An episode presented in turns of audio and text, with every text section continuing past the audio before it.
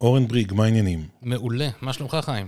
תשמע, אנחנו לקחנו איזושהי הפסקה מהפודקאסטים שלנו ונעדרנו לכמה שבועות. היו חגים, היו חופשים, אבל אנחנו חוזרים ואנחנו חוזרים בגדול. היום אנחנו הולכים לדבר על משהו אה, שמעניין את רוב המאזינים שלנו, וזה האינטרנט. נכון מאוד. האמת, אה, אנחנו גם הולכים לדבר על זה שכשאנחנו יורדים לסופר השכונתי שלנו, רוצים לשלם בסוף ומבקשים מאיתנו, אה, חבר'ה, תעבירו בבקשה, האם הכרטיס שלך תומך וי-פיי? אז זהו, הכרטיסים שלנו לא תומכים בווי-פיי, אנחנו נדבר על זה בהמשך, אז בואו נצא לדרך, יאללה? קדימה.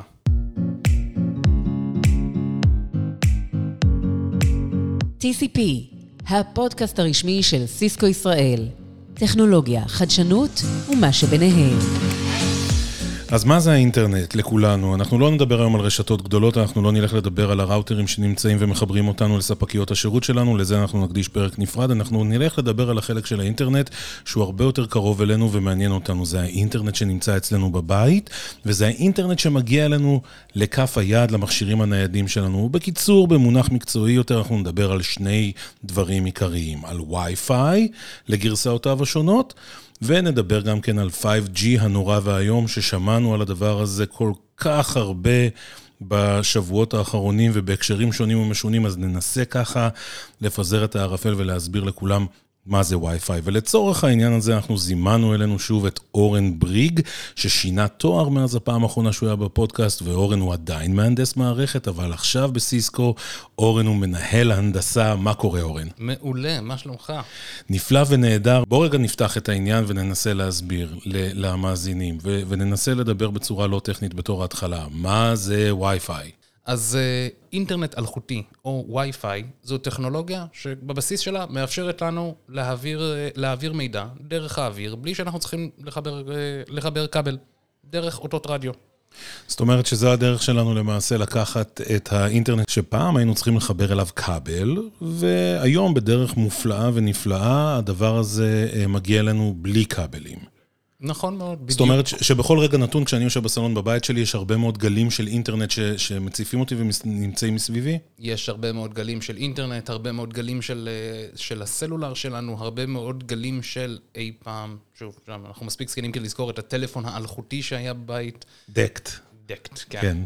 אז אוקיי, אז, אז אנחנו משתחררים מהכבלים. אנחנו משתחררים מהכבלים, אנחנו לוקחים למעשה את אותו אינטרנט נחמד ו- ו- וחביב ששירת אותנו כשהתחברנו אל המחשב וחיברנו כבל לתוכו, להבדיל, בבית זה היה מודמים, במשרד זה היה כבלי אינטרנט, והווי-פיי הזה משדר לנו בצורה אלחוטית. ואנחנו מקבלים את האינטרנט אל כל המכשירים שלנו, זאת אומרת שבכל אחד מהמכשירים יש גם מקלט וי-פיי. נכון מאוד, מקלט ומשדר, כי גם כשאני מקבל אותו זה אחלה, אני רוצה גם לשדר, לשדר לשדר משהו חזרה.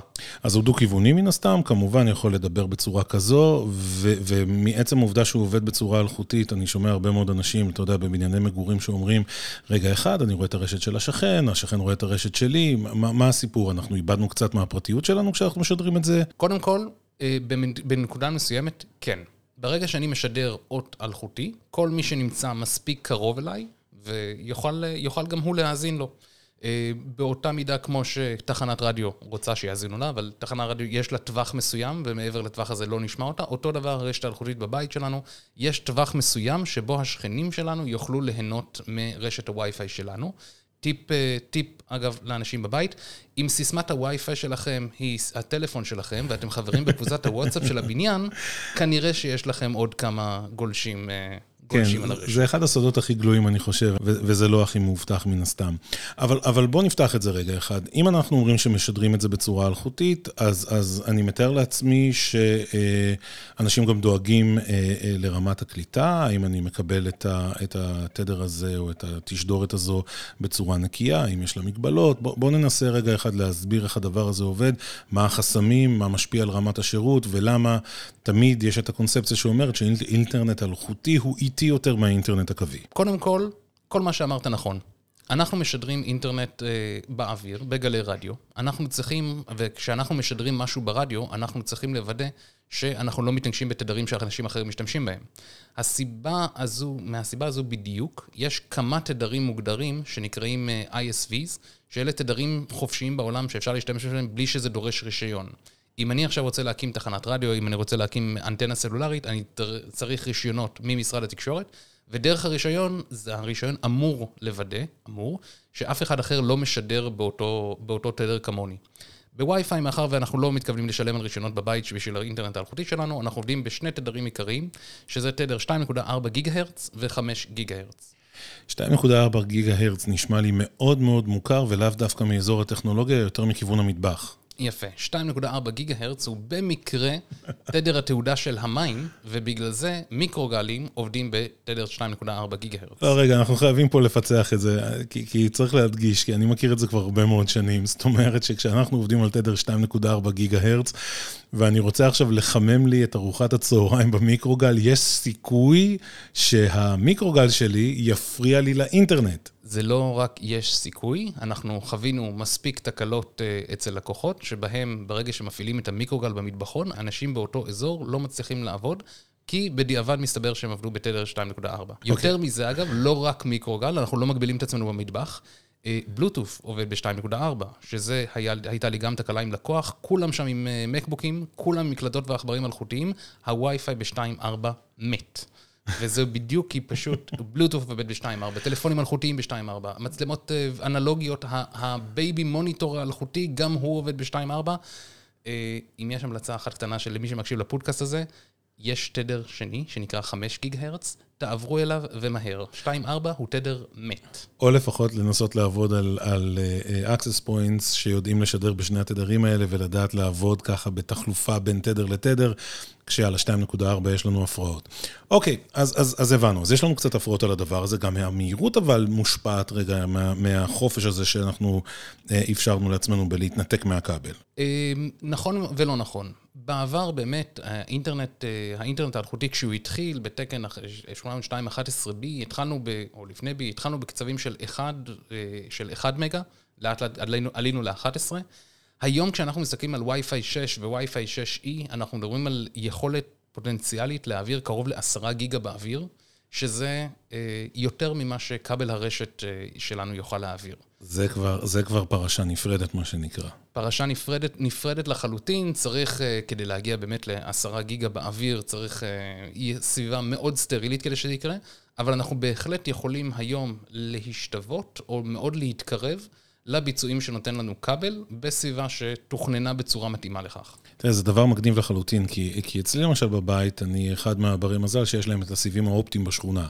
אז איך שהסיב האופטי הגיע אלינו, אני ממש קפצתי על, ה, על הספק שירות ואמרתי, שים לי את הסיב האופטי, קיבלנו, שמנו, התקנו, הבדיקה הראשונה שהטכנאי עשה זה עם כבל מחובר ל, לראוטר, וראינו שבאמת, תקשיב, אתה, אתה מגיע ל-980, 990, ככה, זה נורא נורא יפה, זה כמעט גיגה מלא. ואז התחברנו לווי-פיי, ווופה, אתה יורד למטה. נכון, כי הווי-פיי בסופו של דבר, תלוי איך הוא מוגדר, ווי-פיי עובר על האוויר, וזה נורא שאלה, מה מצב האוויר, מה מצב התווך באותו זמן. אם המיקרוגל עבד, או אם יש עוד תחנות בסביבה, יש רשתות של השכנים בסביבה, זה בסופו של דבר ייחשב להפרעה, ולא יאפשר לנו להגיע למלוא המהירות הפוטנציאלית שרשת האלחוט יכולה לספק לנו. יותר זה... מזה, גם זה אנחנו מדברים על זה שבדקת, עשית את הבדיקה הזאת כשאתה עומד ליד הראוטר. מה קורה כשהראוטר נמצא בסלון, במטבח, בכניסה, ואנחנו רוצים לצפות בנטפליקס בחדר השינה? הוא חודר לנו את קירות הבטון, לא? יפה מאוד, אז כן, הרש... התדרים האלו יכולים לעבור קירות בטון, יכולים לעבור קירות גבס, יכולים לעבור עצמים, עד רמה מסוימת. והם לא ממש אוהבים אה, ברזלים. הם בקירות. לא אוהבים ברזלים, והם אוהבים מים אפילו פחות מזה. וכאן זו שאלה של אה, איך זה עובד. כל, כל תדר הרדיו, כל, אה, כל קרינה לצורך העניין מסוגלת לעבור עצמים, השאלה היא עד כמה. כי ככל שכמה שאני עובר יותר קירות בדרך, וכל קירות, אנשים, ספרים, כל דבר שאני עובר בדרך, מנחית את העוצמה שלי, מנחית את האות שלי. כל עוד בחדר השינה יש לי אות מספק שמאפשר לי עדיין לעבוד במהירות מסוימת, אני יכול לעבוד. ברגע שאני אתרחק מספיק מהבית, או ברגע שאני אתרחק מספיק מהשכן שלי, אני כבר לא אצליח לקלוט את הרשת האלחוטית שלו, ולא אצליח להתחבר. אז לפרוטוקול הזה של אה, תקשורת וי-פיי היו כמה וכמה גלגולים. אנחנו, אמרת בהתחלה, התחלנו במגה צנוע אחד, אנחנו עברנו קצת קדימה, 2.4 נתן לנו יכולת לעבוד קצת יותר מהר, החמישה גיגה הרץ לרגע נפתח סוגריים, חמישה גיגה הרץ בווי-פיי זה לא 5G, תכף נדבר על 5G. הרבה אנשים קוראים לזה בטעות 5G, אבל זה לא, בתוך הבית שלכם לא רץ 5G, זה, זה פשוט אה, אה, וי-פיי בתדר חמישה גיגה הרץ, וזה כבר נותן לנו throughput, או יותר נכון מהירות הרבה יותר גבוהה. אבל, אבל יחד עם זאת, איזה עוד יתרונות אנחנו מקבלים? איך, איך הטכנולוגיה הזאת באמת שינתה לנו את החוויה של השימוש או של, ה, של החיים בבית? מה שקרה לנו זה שברגע שהקצבים הפכו להיות מהירים מספיק, פתאום אנחנו יכולים להריץ, אה, לצפות בסרטונים על גבי, על גבי רשת הווי-פיי, לנהל שיחות וידאו על גבי רשת הווי-פיי, אנחנו יכולים לעשות בעצם הכל בקצבים, בקצבים אה, מכובדים על גבי רשת האלחוט. ואני כבן אדם, כשאני מסתובב לי בבית עם, אה, עם הלפטופ שלי, לא, לא כל כך נחמד לי, תקופה שבה הייתי צריך לפזר חבל כביסה בבית כדי להתחבר לאינטרנט, או שזה אומר שבמילים אחרות לא הייתי נמצא בסלון, אלא כנראה בחדר העבודה. שלא לדבר, על ה, שלא לדבר על הטלפון הסלולרי שלי, שפעם אחרונה שבדקתי, אין לו בכלל שקע לחבר לו כבל רשת. אז היום אנחנו נמצאים בעולם שבו כל הדווייסים שלנו עובדים בצורה אלחוטית. אה, אפל הגדילו ועשו שבמקבוקים בכלל אין לנו, גם, גם ב-PC לדעתי. כן, אני, אני שמתי לב שכל... נעלם לנו שקע של כבל הרשת. זאת אומרת, זה סטנדרטי לחלוטין, שאף אחד לא יחפש לעצמו במפרט שהוא קונה לפטופ חדש, אה, איפה כבל הרשת שלו. זה, זה נעלם בכלל מתוך הספק של הלפטופים, לא בווינדוס ולא במק. נכון. וזה מספק אותנו לחלוטין גם בסביבת העבודה וגם אה, ב, בסביבה הביתית. בואו רגע נדבר על סביבת העבודה. בעבודה, בניגוד לבית, יש לי הרבה יותר דרישות, אה, יש לי פחות שכנים, עדיין יש לנו שכנים, אבל יש לנו פחות שכנים. למה לי בכלל לשדרג? למה לי לעבור לרשת, ל-Wi-Fi version 6? מה רע לי ב-2.4 גיגה הרצי? עד עכשיו העובדים שלי עבדו שם, לא התלוננו מי יודע מה, למה לי ללכת ולעשות שדרוג? מה שקורה לנו, מה שקורה לנו במקום העבודה זה קודם כל שינוי סביבת העבודה הפיזית.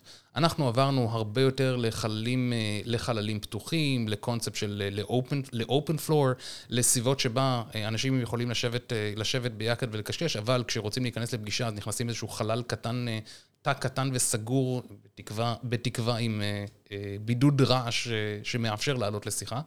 וברגע שאני פתאום, במקום לשבת בתוך החדרון שלי או הקיוביקל שלי, כמו שהיינו עושים פעם, אנחנו מסתובבים ועוברים בין חדרים שונים ובין עמדות שונות במשרד, לעשות את המעברים האלה, כשאני כל פעם צריך לחבר ולנתק כבל רשת, הופך להיות מאוד מסורבל. ואז אני רוצה לאפשר, אנחנו רוצים לאפשר לעובדים שלנו לנוע בצורה חופשית במשרד, מבלי שהם צריכים לדאוג לחבר כבלים, אה, כבלים מחשבים שלהם. אני מסייג ואומר, עדיין צריך לחבר אה, כבל חשמל. אה, כן. אלחוטית עוד ייקח זמן עד שנגיע לשם. חשמל אלחוטי נמצא בפיתוח, אבל זה עדיין לא זה. נכון. אז זה, זה הצורך למה אנחנו רוצים, אנחנו רוצים שהעובדים שלנו יהיו ניידים יותר, וכדי לאפשר את זה, אנחנו צריכים רשת אלחוטית אמינה וטובה. מה שהשתנה הרבה בגלל הקורונה, זה שאנשים פחות נפגשים, אנשים אה, בחדר אחד, יותר מתפצלים, ואנשים יותר, יותר זזים. אז אנחנו רוצים לאפשר, ואנשים עולים הרבה הרבה יותר על שיחות וידאו, גם במשרד, ממה שהיה בעבר.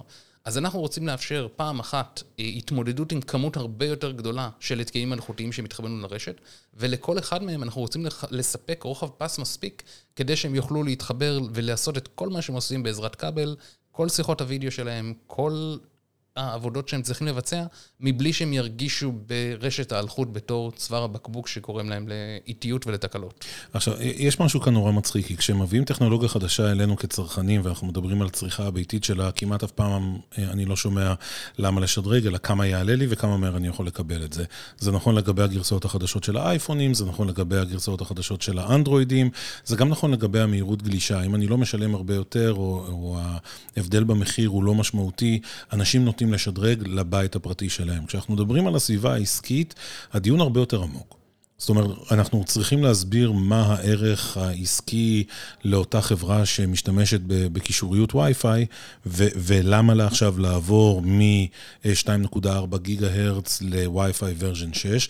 ואני חושב שיש כאן אה, מקום קצת לחשוף ולדבר על המידע הנוסף שכל הפריסה האלחוטית הזאת מספקת לארגון, כי אני יודע שאנחנו השתמשנו בטכנולוגיה הזו לא פעם אחת, כדי לתת תובנות על מי נמצא בבניין, מי נמצא במשרד, איך הוא מתנהג, לאן הוא הולך, ותכף אתה תסביר איך הדבר הזה עובד, אבל הנושא הזה של ה, אה, אה, להשתחרר מהכבלים, בבית נותן לנו לגמרי חופש עבודה. אנחנו לא כל כך שמים דגש על, על עניין של מה קורה בתוך הבית, אנחנו לא מנהלים את זה, אבל בעבודה, הקטע הזה של להתנתק מהכבלים, לא רק נותן חופש ופרודוקטיביות, אלא גם נותן הרבה מאוד מידע לעסק עצמו על מה קורה מסביב. איך הדבר הזה עובד? יפה, אז קודם כל, אתה צודק ב-100%. לגבי מה שקורה בעבודה, בוא נתחיל עם זה. הרשתות האלחוט שלנו לפחות, מחזיקות שנים על שנים על שנים, מבחינת המוצר, מבחינת האמינות, מבחינת הקופסאות עצמן.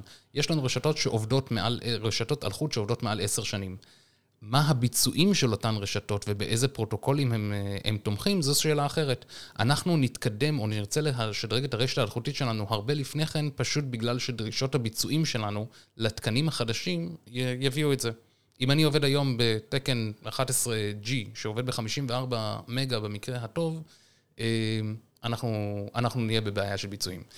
אה, לגבי מה שהחלק השני זה באמת עולם האנליטיקה. ברגע שיש לי יחידת אלחוט חכמה, עסקית, ואני לא מדבר על הקופסאות הביתיות שיש לנו, שיש לנו בבית, או על הראוטרים שאנחנו מקבלים מספקי התקשורת, אלא פתרון אלחוטי עסקי אמיתי, אנחנו יכולים להבין כל מיני תובנות. אנחנו יכולים להבין כרגע בכל אזור, בכל אזור של המשרד, החנות, החלל שבו אנחנו, שאותו אנחנו עושים, כמה אנשים נמצאים שם.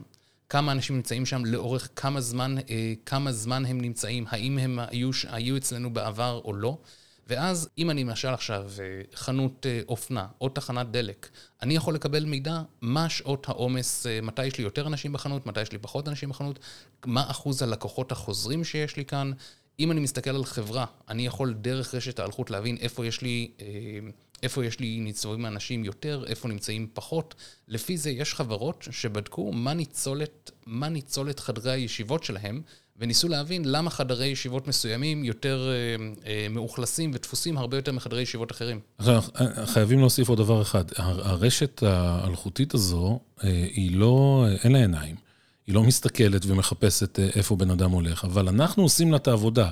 אנחנו עושים לה את העבודה בגלל שאנחנו לא זזים, בלי מכשיר אחד קטן ונחמד שתמיד דחוף אצלנו בכיס, וזה הטלפון, נכון? אחד אם לא, אחד אם לא שלושה, יש לנו כן. גם שעון חכם, יש לנו שעון חכם על היד, יש לנו גם אוזניות בלוטוף בחלק גדול מהמקרים, שגם אותן רשת האלחוט יודעת, אה, יודעת לזהות ולנטר. ולכן אנחנו הסנסור למעשה. ואנחנו הופכים את עצמנו, כן, אנחנו הופכים את עצמנו לסנסור, אה, ואז אנחנו יודעים לאתר איפה נמצא, איפה נמצא, קרה עכשיו, יש עכשיו איזשהו אירוע וצריך לפנות את הבניין, האם מישהו נשאר מאחור? זה, זה מתחבר לדיון שלם שאנחנו צריכים אולי להקדיש לו פודקאסט ככה בפני עצמו, שמדבר על מה שנקרא פרטיות והגנת הפרטיות ולמי מותר להסתכל עלינו, אבל זה נחשב למידע, אם אתה לא ממש נכנס לתוך הטלפון, המידע הזה הוא מידע אנונימי, אבל אם יש לך אפליקציות כאלה ואחרות, אפשר לעשות reverse engineering, ואז אתה יודע, אנשים לפעמים מתפלאים שהם מסתובבים להם בקניון, או נכנסים לתחנת דלק כזו או אחרת, אה, או נכנסים לחנות, ופתאום החנות יודעת שהם היו שם, וזה לא בגלל ה-GPS. זה, זה בין היתר בגלל שדרך רשתות האלחוט אפשר לדעת לזהות איפה המכשירים האלה היו, ואם הטלפון הספציפי הזה חזר לחנות פעם שנייה או פעם שלישית או פעם רביעית. נכון מאוד. אז אני עדיין, אני יודע שהטלפון הזה חזר לחנות, אני לא יודע למי שייך הטלפון הזה, אלא אם כן אה, עשיתי איזושהי הרשמה או הרצתי אפליקציה או עשיתי משהו נוסף. סתם ככה אני, אני אדע שזה... את הטלפון הזה ראיתי בעבר, אבל אני לא יודע פרטים מעבר לכך. זה קטע מטורף, זאת אומרת, מי מאיתנו שהוא קצת טכני, שייכנס לראוטר הביתי שלו והוא ידע להסתכל ולראות אולי את המכשירים שעדיין מצליחים, אפילו בראוטרים הבסיסיים ביותר, אנחנו יכולים לראות כמה devices מחוברים, ואני יכול להגיד לך בתור אבא לארבעה ילדים, אה, כמות המכשירים האלחוטיים שיש לנו ברשת בבית לא תבייש ארגון קטן. אני יכול להגיד לך שאנחנו מגיעים לכמה עשרות מכשירים, ואמרת את זה נכון, זה הטלפון וזה השעון החכם, יש לנו גם כמה מכשירי אלקסה בבית וכל הטלוויזיות החכמות, ואתה מוסיף את האייפדים ואת המחשבים והלפטופים של כולם. ואני חושב שגם אצלי בבית כמות ההתקנים נשמעת די דומה. אצלי הרשת חכמה מספיק כדי שאני אוכל להגדיר ששואב האבק הרובוטי, הוא יוכל לתקשר עם האינטרנט, אבל הוא לא יכול לתקשר עם דווייסים אחרים בתוך הבית שלי, כי היה ו... מה לעשות, שואב, שואב סיני, היה ודרכו מישהו ינסה להשתלט עליו, הוא לפחות לא יוכל ממנו להגיע ללפטופ שלי, וזו שיחה אחרת לגמרי לעולמות ה-IoT Security. לאן הגענו? השואב אבק שלנו גם כן מתחבר לאינטרנט, הכל טוב ויפה. תשמע, כמעט נגמר לנו הזמן, אבל יש לנו עדיין חוב. חוב. אנחנו צריכים לדבר גם על 5G, זאת אומרת, הרשת בבית וה-Wi-Fi 6, נותן לנו קצבים מהירים, מחבר אותנו למהפכת המידע. וקורה משהו בעולם הסלולרי מקביל, ובואו רגע נפשט, בואו נפתח את המושג הזה 5G וננסה להסביר במה מדובר. אז uh, ככה, אנחנו היום מכירים את ה-LTE, או בשמו היותר מוכר רשת דור רביעי, או 4G. 5G זה הרשת, זה הדור הבא של הרשת. בדומה ל-Wi-Fi 5 שהופך ל-Wi-Fi 6 ו- וכן הלאה, אנחנו עוברים גלגולים של דורות. למען האמת, Wi-Fi 6 ו-5G של הסלולר, יש ביניהם הרבה מאוד קווי דמיון בצורת, ה, בצורת האפנון, בצורת, ה, אה, בצורת המודולציה שלהם, יש הרבה מאוד דמיון ביניהם. אה, כי הם פותחו, הם פותחו באותם שנים והם נהנים מאותם, אה, מאותם יתרונות. ואנחנו בסיסקו מפתחים פתרונות גם לרשתות הסלולר מבוססות 5G וגם את רשת, ה, רשת ה-Wi-Fi 6. בגלל זה אני חושב שאנחנו גם יכולים להיות יחסית ניטרלים, כי אנחנו מייצרים את שני, את שני הפתרונות, כל יצרן אחר ידבר על הפתרון, ש, על הפתרון שהוא מייצר אותו. אמ, חשוב להגיד, רשת ה-5G דורשת תדרים שדורשים רישוי. אני לא יכול סתם ככה להרים לי אנטנה סלולרית בבית, אני צריך לעבור דרך משרד התקשורת בצורה מסודרת. או יותר נכון, חברות התקשורת יצטרכו לעבור דרך המשרד התקשורת. שזה נהדר, כי אף אחד לא ייגע, אנחנו ככה יכולים לוודא שאף אחד לא משדר לאותו תדר של חברה, של חברה אחרת, אבל זה דורש, דורש תשלום. משהו שפחות מכירים זה העובדה שרשת 5G יכולה לעבוד בשלושה טווחי תדרים שונים. היא יודעת לעבוד בתדר של מתחת ל-1 גיגה הרץ, היא יודעת לעבוד באזור ה-6 גיגה הרץ, והיא יודעת לעבוד גם באזור של גלים מילימטריים, אזור הבין 25 ל-52 גיגה הרץ. עכשיו, הסיבה שאני מציין את זה היא סיבה חשובה. ככל שהתדר שלנו גבוה יותר, היכולת של אותו גל לעבור עצמים עצמים זה, לצורך העניין, זה קיר, כן. זה חלון, זה בית, אה, נמוכה יותר. אז אם אני רוצה לעבוד בטווח של גלים מילימטריים, זה אומר שאני צריך, אה, אני צריך להיות מסוגל, או אני צריך שטח פתוח ביני לבין, אה, ביני לבין האנטנה. ואז מה ש... כשמדברים על 5G ומדברים על קצבים של, קצבים של עשרות גיגה, מדברים על היכולת לעבוד בגלים מילימטריים. אבל בפועל, ההטמעה של 5G, שבוחנים אותה כמעט כל יצרניות, כל ספקיות התקשורת בעולם מדברת על טווח הביניים, על אזור ה-6 גיגה הרץ, כי זה, זה ה-sweet spot שבין הטווח שאני יכול להגיע אליו, החדירות שאני יכול להגיע אליה, לבין קצבים, אה, לבין קצבים שאנחנו יכולים אה, לעבור. זאת אומרת, נסביר את זה בצורה הכי פשוטה, המהפכה הזו של ה-5G הולכת להביא אותנו, אם נקביל את זה למהפכת האינטרנט שחווינו בבית, מהחיבור במודם, זוכרים את הרעש הזה, שהיינו עושים את הדיילאפ וזה, מהחיבור במודם והחוויית גלישה שהייתה לנו שם, לעולמות ה-Wi-Fi version 6 והגלישה בסיבים אופטיים ומה שאנחנו חווים היום. זאת אומרת, זאת רמת הטרנספורמציה שאנחנו עתידים לחוות במכשירים שאנחנו מחזיקים ביד. נכון מאוד. ומה שאבל חשוב להגיד זה שלמרות שהטכנולוגיה עצמה מדברת על קיבולת של 10 גיגה לסל סלולרי, זה, זה נחמד, אם אני מדבר על שדה פתוח ואין אף אחד, בפועל אנחנו מדברים כנראה על אזור ה-1-2 גיגה. אני קונה את זה עכשיו. נכון, אבל אז לפעמים כשיש חברות שבוחנות וחושבות שאני לא צריך יותר וי-פיי כי אני אעבור ל-5G וכל, ובזה זה נגמר, אה, לדעתי העתיד יהיה היברידי. היברידי במובן שכשאנחנו נצא, כשנצא מהבית, כשנצא מהמשרד, כשנהיה באזורים, באזורים פתוחים, אנחנו נהיה מחוברים לאנטנות של 5G, ונהיה מחוברים בדיוק כמו שהיום בעצם 4G, זה יהיה ב-5G. ברגע שאנחנו ניכנס לתוך, ה... לתוך בניין, לתוך מבנה, לתוך ה... לפחות מקום העבודה שלנו, אנחנו פשוט נעשה handoff ונעבור לרשת הווי-פיי המקומית, שתוכל לתת לנו ביצועים יותר טובים, בתוך, בטח בתוך המבנה, מאחר ואין בעיות החדירות, וגם, חשוב לציין, ללא תשלום אה, לרשת הווי-פיי העסקית שלנו. אז את זה קל לנו לזכור, 5G מחוץ למשרד, אה, Wi-Fi 6 בתוך המשרד. אז, אז למדנו כמה דברים, אה, למדנו שהמיקרו מפריע לנו לאינטרנט, למדנו ששואב האבק שלנו יכול לגלוש באינטרנט, הבנו שכרטיס האשראי שלנו לא תומך ב-Wi-Fi, אלא הוא תומך ב-NFC, וזה השיטה של התשלום הזה עם ה-Tap and Go, ולמדנו גם שאי אפשר להזריק 5G אפילו לא בחיסון. נכון מאוד. אורן בריק, תודה רבה. תודה, חיים.